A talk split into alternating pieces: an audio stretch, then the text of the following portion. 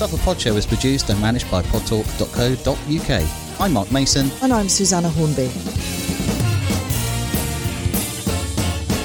Episode 19, talking to Errol McKellar, MBE, football coach, mechanic, and survivor of prostate cancer. Errol's here to tell us about his personal journey and how he is saving lives every day through the Errol McKellar Foundation. And a very warm welcome to Errol McKellar. Hello, Errol. Hello, good morning, Susanna. good morning to your wonderful team as I balance here with the phone as we speak. it's important to hear you clearly, Errol. Now, yes. where do we start with someone like you who has done so much? Can you just take us right back to the beginning? Right. Well, good morning, ladies and gentlemen. My name's Errol McKellar. I'm 63 years of age, um, born in northwest London, Brent, and I'm a prostate cancer survivor. Um, you know, my life, that's where my life began in northwest London. Um, I was educated, went to school in Brent, moved on from there. Uh, my life was pretty normal, really. I grew up, uh, my dreams was to be a professional footballer. Mm-hmm. You know, I got to trials with uh, Brentford. You know, I thought I did well enough, but at sort of 17, 18, they decided that I wasn't good enough or wasn't quite what they wanted, mm-hmm. which was difficult to take at the time because, you know, when you when you got a dream with no mm. plan B, that's what it was really. And then my dad said, son, this football thing's not working, so you're gonna have to get a proper job. And I thought, okay, well, welcome to the real world then.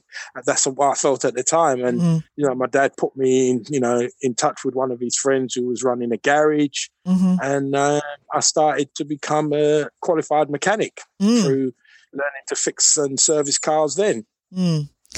You didn't uh, leave. Fo- you, sorry, you didn't leave football completely, though, did you? you? You coached because I didn't make it as a footballer. I, you know, I still had dreams that you know, I was going to play football one day at some point in my life. So, you know, I got involved with part time coaching mm. as well as doing the work fixing cars as well. And, you know, so the journey doing that meant that I was very, very fortunate to have learned and understood the reasons why I didn't make it as a professional footballer and mm. tried to help those youngsters that were coming up in the system that wanted to become professional footballers. And and I think just helping them gave me probably more satisfaction, right, than the disappointment of not making it as a footballer. Mm. You and know? you coached quite a few famous people.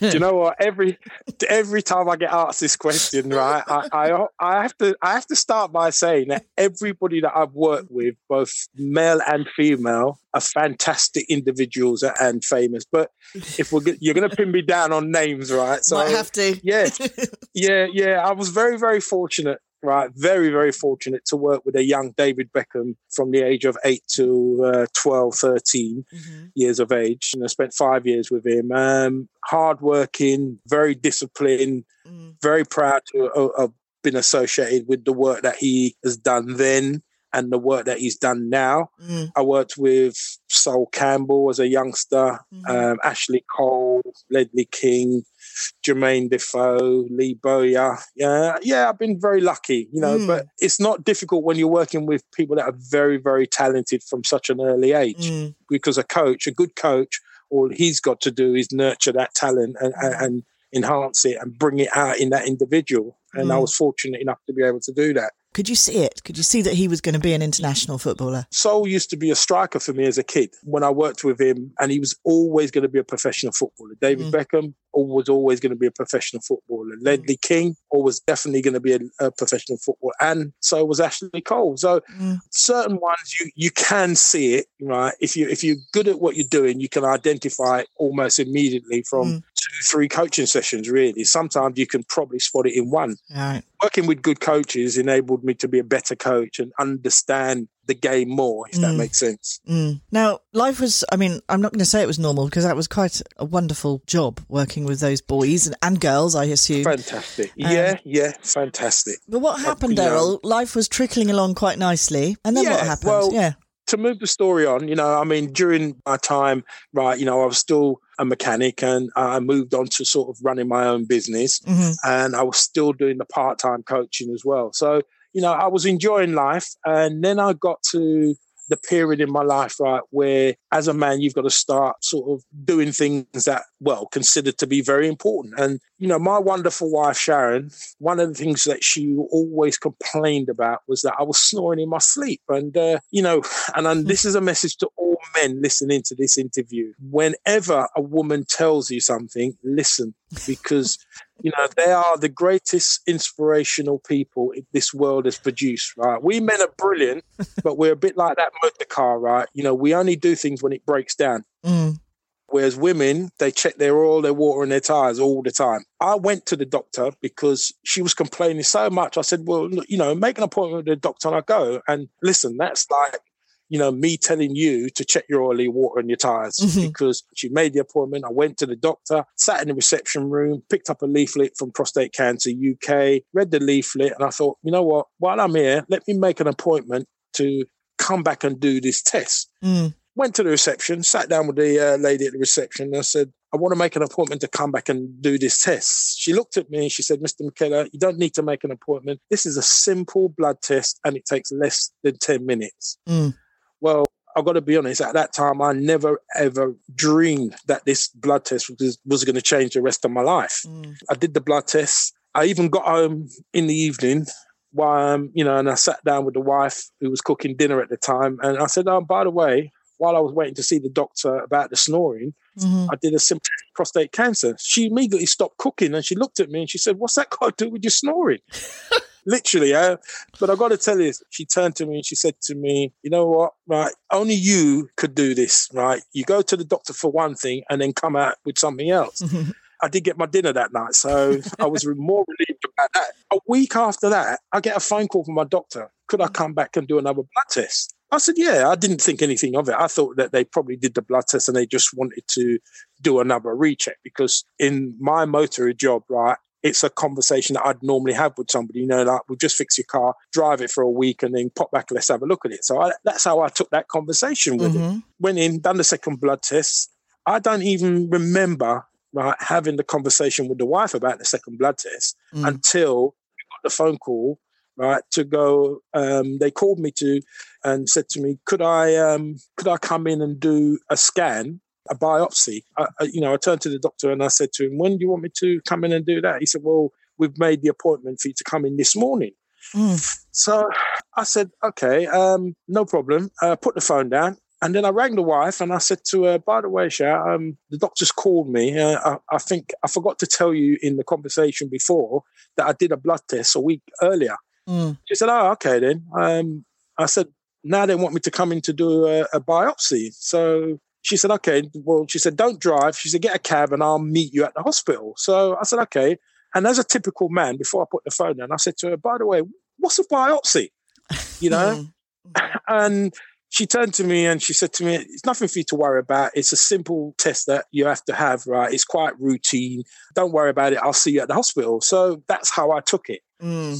And when I got to the hospital, I was glad, as I say, that the wife explained to me about the biopsy in the way that she explained it to me. Because if she'd have gone into details, mm-hmm. I'm not sure if I'd have actually gone to the hospital to have it done. Mm. But luckily, I had it done uh, because it's something that you have to have done mm-hmm. right during the process of what goes on with prostate cancer. To move the story on, a week after having that biopsy, I then get a phone call because they wanted me to come in and, and do a scan. Mm. So, um, you know, went in, had the scan. One week after the scan, the doctor called me and my wife to come in to have a meeting with them. Mm. He sat me down and he said, Mr. McKellar, I'm afraid to have to tell you that your prostate is covered in cancer. I mean, now the story becomes quite serious now because I got up and I walked out the room because I completely dismissed the whole conversation.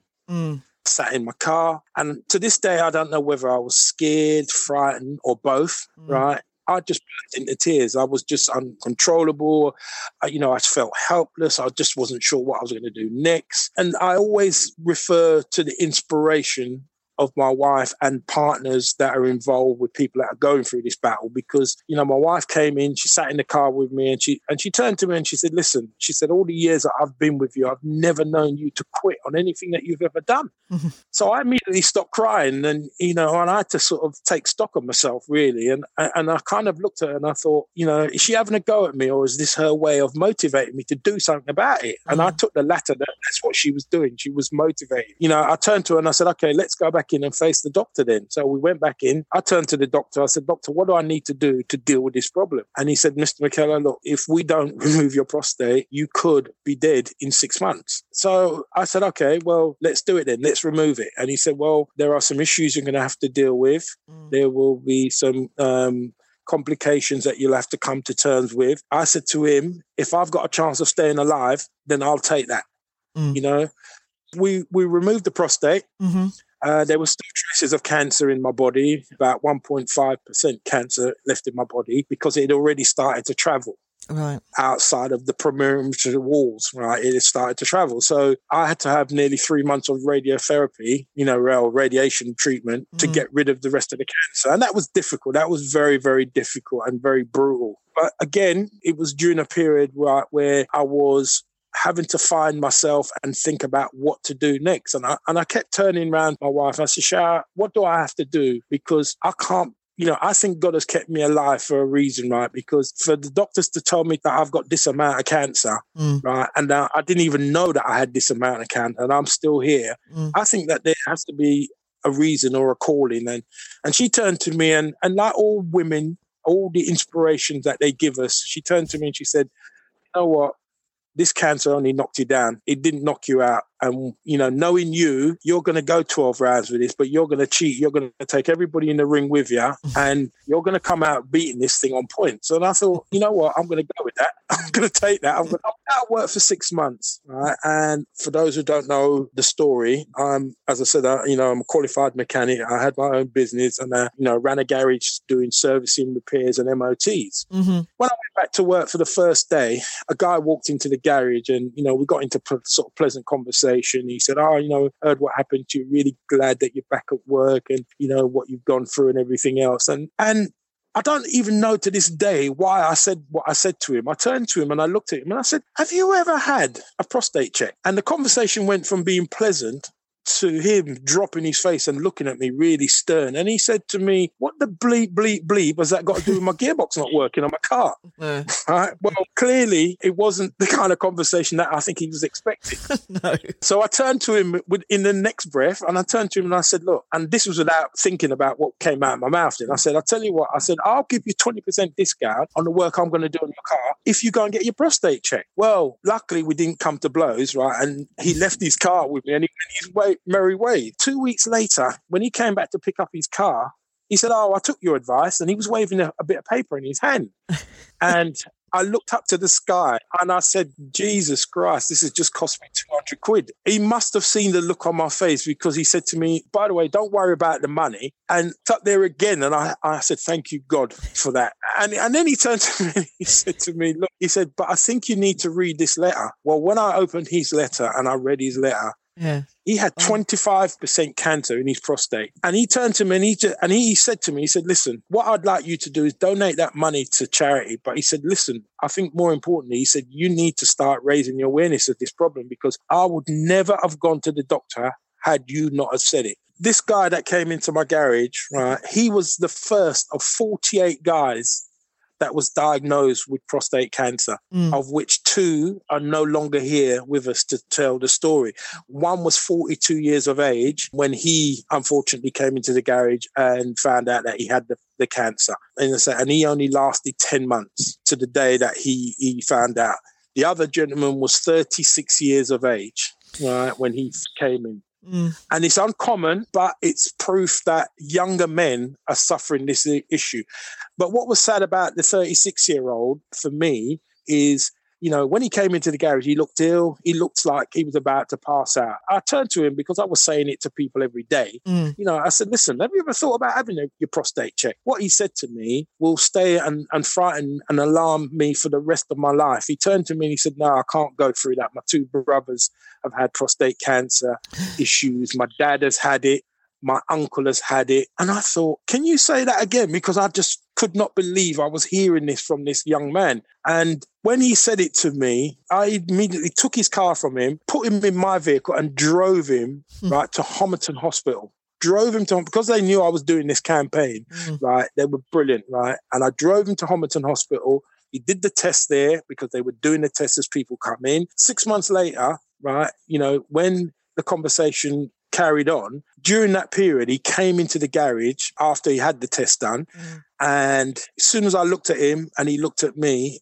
and he turned around to me, he said to me, "Ah, "It's too late. It already travelled into my into my bones." Yeah. Right, six months he lasted.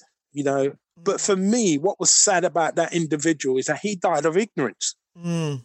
He died of ignorance because the fact is he's Afro-Caribbean, right, Mhm. which is a high risk. He's got a history of it in his family, which is a high risk, and he chose to do nothing about it. Mm. The guy that was 42 years of age, for me, he was the unlucky one because he didn't know he had a problem until he came into the garage to be tested Mm. right? Because he brought his car in to be tested. And I, of those three, was the lucky one because had it not been for my wife, I wouldn't be sitting here having this conversation with you now. No. So that that's three scenarios of it. And what's sad about all of this is the stats are that 47,000 men a year are diagnosed with prostate cancer. 11,000 of those men will unfortunately die of prostate cancer. That means every 45 minutes, one man will die of prostate cancer. So that's over 129 men a day that will die of prostate cancer. One in eight men will die of prostate cancer, but more frighteningly, one in four Afro Caribbean men will die of prostate cancer. And if Mm. it's in your family, it's even more critical that Mm. you get tested. And it's the one cancer that if you get tested early, you have a 98% success rate of being cured. Mm. You know, so it's a no brainer as to why men don't go and get it tested. The biggest battle that we find, right, is men are dying through fear and ignorance. Mm. That's the biggest battle that we're finding at the moment. Mm. So that's why the work is needed to get this message across. We have to get men talking. I mean, you know, I did a simple survey in my garage of, of women that go to their doctors in one year. Mm. You know, I asked 100 of the lady customers of mine, how many of you girls go to your doctor in a year? 89 out of 100 ladies go Mm. to their doctors. I asked the same question to 100 of my male customers, and the answer was one. And he only went to the doctor because his, you know, his wife refused to give him the, the sweetnesses of life.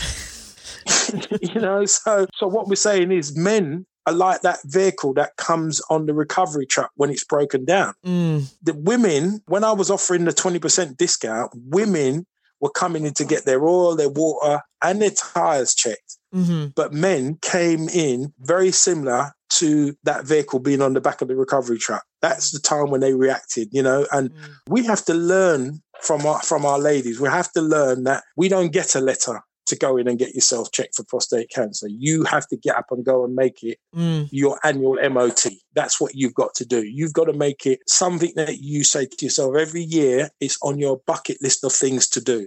Yeah. 10 minutes it takes to get the check done. Why are we not responsible? We're getting better, but we're a long, long way Mm. from being anywhere near perfect. And like you say, it's a simple blood test to start with. There's no, no, nothing intrusive. No, I mean, you ladies have to go through far, far worse than what we men, Mm. you know. A lot of men jump to the conclusion that it's a biopsy. The first thing that you have to do is go in and get your PSA checked. Mm. Yeah, you know, your prostate specific antigen. That's what the blood test does, Right. right? It's designed to check that what's going in and what's coming out of that area. So you started with your garage and the and your customers, but you've Yes. spread your work much farther.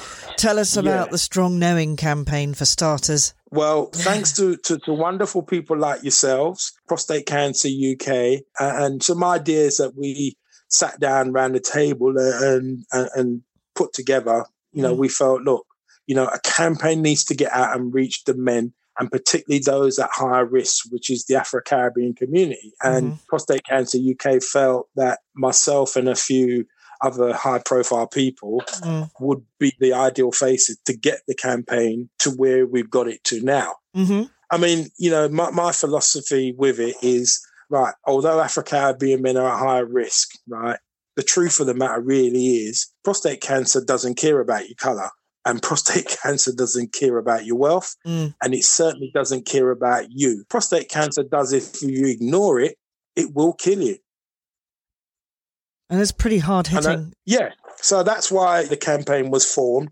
right to drive that message out which i think prostate cancer will, would admit was very very successful Mhm. and it has helped to continue the fight to get the message out even more Mhm. about what we have to do to raise the awareness. But you look at the situation now, and you know we're now in a situation right where COVID is the big issue, and and what unfortunately COVID has done is stopping people from going to their doctors and stopping people from going to the hospital. So we then sat down and felt, look, we have to find other ways now of getting this message out there because if the masses are not doing the things that you want them to do by going to the hospitals and doctors, Mm. then we have to go to the masses. Yeah, I know how hard you work now at Dana. I mean, you, you, you work pretty much every day of your life now on Yes. trying to inspire and motivate men to simply go and get a test. And you've worked with so many people as well, as you said earlier, people, high profile people like Colin Jackson and Linford Christie, just to name a Yeah. few. But recently, and we're going to come on to your big award you've just won.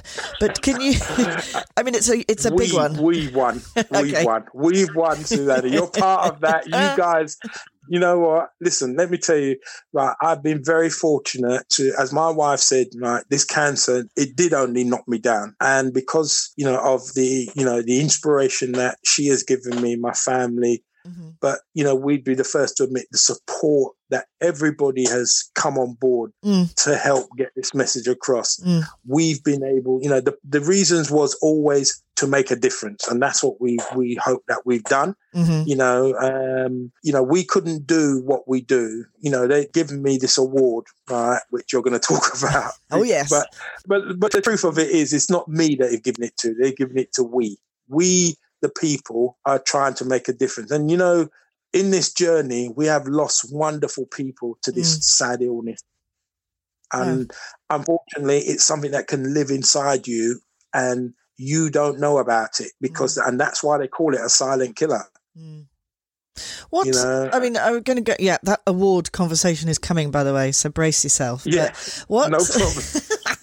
but at what age do you have to start thinking I must go and get a right check? and this is this is a great great question right that you're asking right because you know the the uh, official government lines are that at 50 they want you to go in and and, and have a prostate check Mm. right you don't get a letter for that but that's what they would like you to do as part of your annual mot if you like hmm right? If you've got it in your family, if it's a history in your family and you're of Afro Caribbean descent, right, then they want you to go in at 45.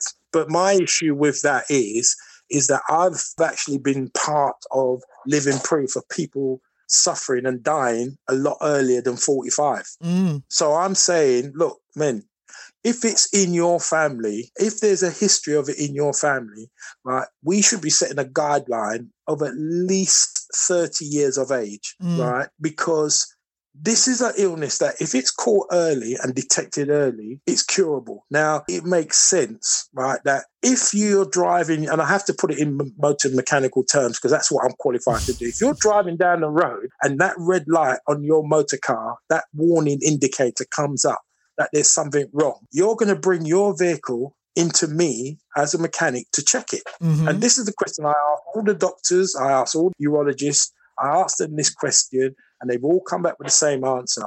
Because I say to them, Would you bring your car for me to check it? They said yes. So I'm saying, Well, the question I've asked you is the answer that you've given me, which is what I would do with something happening in my body. I'm bringing my body to you to check it to tell me if it's okay for me to carry on Mm. you know, my issue is you have to, you, you cannot wait until you're 40, 45 or 50 to have these checks done, Mm. right? Because it's clear that this is something that's, that's happening to younger people and more so because it's in the family. Mm. And, and why it's frightening is, you know, I, when I was diagnosed, I had the conversation with my dad and I was alarmed. My dad turned to me and he said, son, I had this problem from five years ago. And, and I was so upset with him. But since I started campaigning and traveling around the country, I realize this is so common mm. in our elderly generation not to have this conversation. You know, ladies talk and this is why the campaign about talking is so important. Mm. And not just for prostate, for every kind of illness, and particularly mental health, because everything relates to the seed of every issue, right? Which is mental health, right? Mm. Because, you know, when you keep this concealed, right, you are suffering in silence, you know, and that's what we want to try and avoid. You know, we, uh, you know, our mission, right? I mean, I, I set up a charity, mm. right, called the Errol McKellar Foundation. And the reason why I set this charity up is not only is it a charity to highlight the issue of prostate cancer, but it's to get people to talk. Mm. We want to talk to as many men and their partners as possible, mm. right? To ensure that they are fully aware of the dangers posed by prostate cancer and to recognize potential symptoms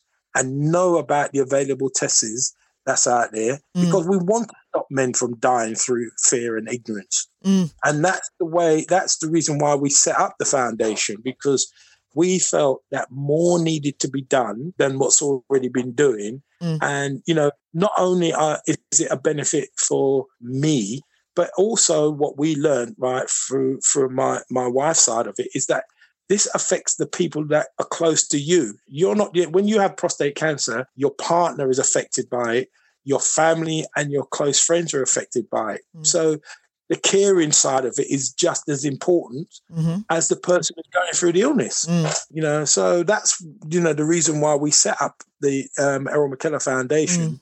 to run alongside Prostate Cancer UK and other cancer research organisations because sometimes people just need to be able to talk to one of their own, if mm. that makes sense. Yeah. You know, and I'm brutal when I say this. You know, if I talk to, to, to white men I'm talking to them in a conversation. If I'm talking to Afro Caribbean men, I'm telling them that they've got to go and get this test done. Mm. So, you know, there is two sides, but one answer to it. Yeah. You know, and sometimes you have to, it's like being a school teacher. You have to be a little bit sterner with some people than you are with others. And maybe I'm being, I'm fortunate that I'm able to be, to put this message across to either sets of people that are in front of me mm. because mm. they need to hear it from someone who has gone through this experience. I mean, I still have to live with the difficulties of having my prostate removed. Every day is a challenge, right, for me as mm. somebody who's had my prostate removed. So if I can prevent somebody from going through those battles and the issues as to why it's important to have early detection of prostate cancer, then that's what I will do. Mm. We need about a thousand copies of you. do you know what? Do you know what? Listen, I tell you what, none of this could happen without the wonderful people like yourselves who give up their time to do interviews and talk to people like myself who are going because there are people that are talking. Mm. And you guys give us the platform to say what we have to say. And look, if we can save one life collectively a day, right, from this interview, right, then we've done something. It's true. Now, we met you with, um, through Alan Forward from Stonham Barns Park. Right. Well, there's a fantastic story, you know, and I'm, I can only tell you bits of it. Yeah. But, you know, I'm fascinated that Stonham Barns has happily come on board with this campaign because, you know, it, it it's personal to the company itself. Mm-hmm and it's something that they wanted to get involved in. And myself and, and Mr. Forward sat down and we had a conversation and they are campaigning and helping me to go out and raise more of the awareness and issues mm-hmm. and try to help to save as many more lives as we can mm. because mm. you know and with their help got this new project that we're working on right which is called the mobile testing yeah right where you know we go back to the, the conversation we were talking about people not going to the hospitals or the doctors mm-hmm. and we want to roll this mobile testing unit out to the masses to get them to go and have their test because we're saying, look, you're not going to the doctor's um, hospital,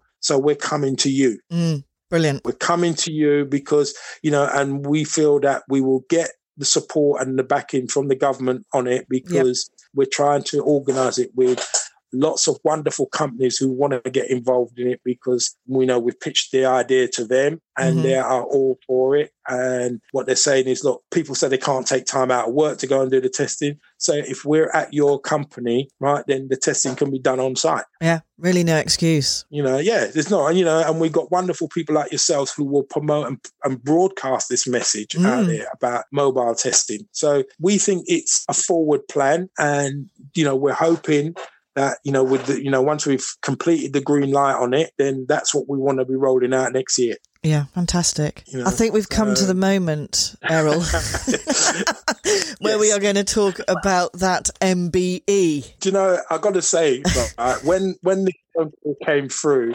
about this honour, yeah, one of the things that I said in my reply when I sent the details back, because it was the toughest thing to keep quiet. You know, my wife said the worst thing they could have done is is tell you to keep that quiet because she said by the time you'd already gone public with it, she said it must have been the hardest hardest thing for you to do. And, and it was, it was mm. very difficult to keep quiet. Mm. But, you know, one of the things I said, right, was it's not me that this honor is bestowed on. It's all of us. It's we who have got this because, as far as they're concerned, the campaign has helped to save nearly a million lives. Now, one man, you know, this is not a movie that you see on the TV where somebody is in the middle of a shootout and he, he survives after a million people are around him right, this is something that all of us have done. You know, me having this conversation with somebody, somebody having this conversation with somebody else. So for me, this honor is bestowed on all of us mm. who have helped to save those lives. But unfortunately, on behalf of the people that we've lost in this journey, you know, that's why I want to dedicate it to mm. all of those people. Uh, it's never me, it's we. It started with you, Errol. You have to take a bit of it. well, do you know what? I, I take that bit. Yeah, I will. I take, I, I, it's a hard one, but I'll take that bit. But I'm okay. proud to be someone who's made helped to make a change. Then I'll take that. I'm proud to be someone who's helped to make a change. And you know, and I go back to my wonderful wife, right? Because mm. as she said, she said I was going to take everybody in the ring with me, and I think that's what she meant, really. Yeah. You know, because, she knew, and you have. You know, she knew. Yeah, she knew. You know, I said to Sharon, and I said, you know what? I said, you know, you brought this on me actually, and she said, yeah, but it picked on the wrong person because, as I said to you, it knocked you down. It didn't knock you out. Mm. You've taken everybody in the ring with you, and you've helped to make a difference. And if you've helped to make a difference, take that bit of the glory then. So I'm going to take that bit of it, but it's still we you and everybody else, right, have been involved in helping this honor, right, to be bestowed. And can we save more lives with it? That's what we got to do. And that's what we're going to do. That's important. Mm. Yeah, that's the importance of the uh, MBE for me, mm. right? You know, we want to make a difference. It's important that, you know, the Errol McKellar Foundation and the campaign to what we call MOT yourself makes a difference. And if we do that, then mm. the honor has a, it has a meaning it has a meaning, doesn't it? Really. Mm. Well, I think everybody who's listening to this just need to tell another person, and that person needs to tell another, and then it's the rule of. Yes. I don't want to say the rule of six. That's a bit scary at the moment, but it's it's the rule of six degrees. It's about it's the getting the message degrees. out. I love that. Mm. Yeah, yeah, and, and and you know what we tell what we tell people is your health is your wealth, and if you MOT yourself, that means your health is your wealth. Perfect.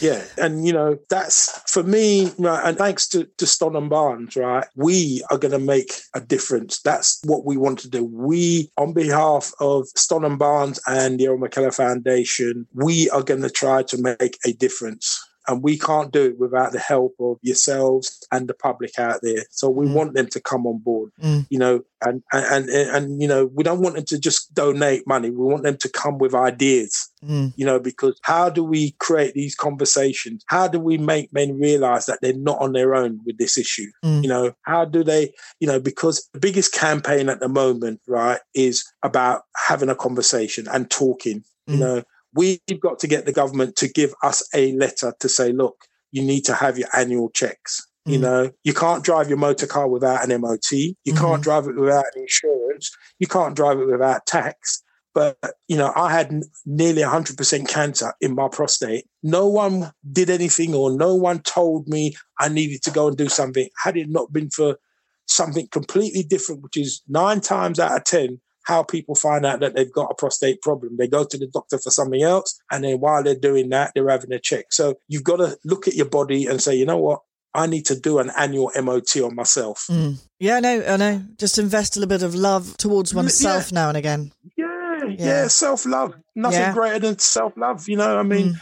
I, I, as I said to people, look, the idea of the foundation is to go into places where the likes of Prostate Cancer uh, UK and others have not gone into, not been able to go into for whatever reasons, right? Mm. We're not going to be denied by the locked door, if you like. You mm. know, we are going to get this message. We're going to have this conversation. We're going to say, guys, you're not on your own. You know what? Problem shared is a problem halved. Mm. And I think it's the greatest saying when it comes to something like this issue. Because, it is. You know, we as men, we can talk about any subject under the sun apart from the, those personal areas. Mm. So, Errol, if we want to get involved, will yes. you have a website? Yes, www.theerrolmckellarfoundation.com. You mm-hmm. can email your information mm-hmm. on TEMF2018 at gmail.com. Yep. We want people to come and, and sponsor what we're doing. We want people to come and support, but we want also their ideas of how we can get this message out there. We want to set up workshops, right, where people can once a month sit down and, and have this conversation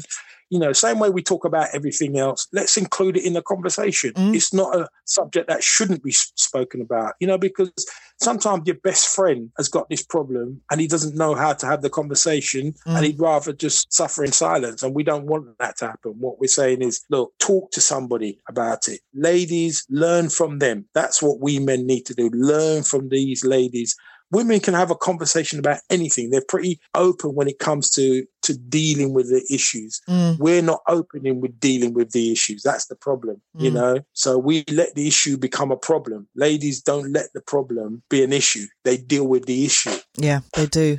Now, before you go, I know you're working very hard on, um, as you've just said, setting up the mobile testing units. Have you got any other events planned for next year? Or are you just going to wait to see what happens? Yeah, well, unfortunately, I mean, we, you know, we we had a couple of quite big events planned this year, but due mm. to the, the circumstances before us, we've had to sort of suspend them. But yeah, next year we we would like to one have a concert another one do another charity football match, mm-hmm. right? Where we get great celebrities that come out and, and, we mix them up with what we call sensible people, mm-hmm. right? Because everyone still, everyone feels that they can still play for England or, or their respective countries, right? So, you know, we give them that opportunity. And, and, and it's amazing how when you get a man standing next to Ben Shephard, right?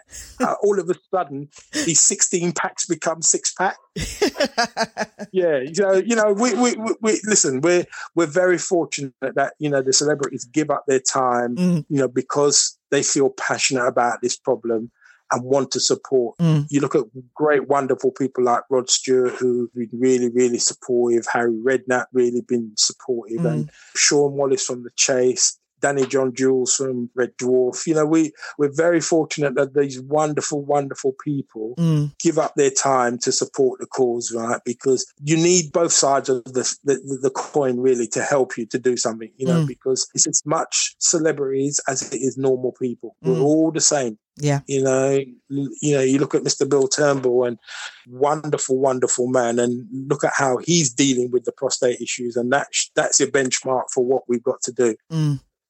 Thank you, Errol. Thank you very ah. much. Ah, it's been no pleasure to you guys. To honest, you know, you guys have made it so easy. It's, you know, thank you because for, on behalf of all, you know, on behalf of the Errol McKellar Foundation, Stonham Barns, and everybody that is involved in making a difference, we want to thank you guys because without you guys, the media masses, as we call it, you know, the message it only gets halfway. With you guys, it gets around the world, and, and we're grateful to you for that.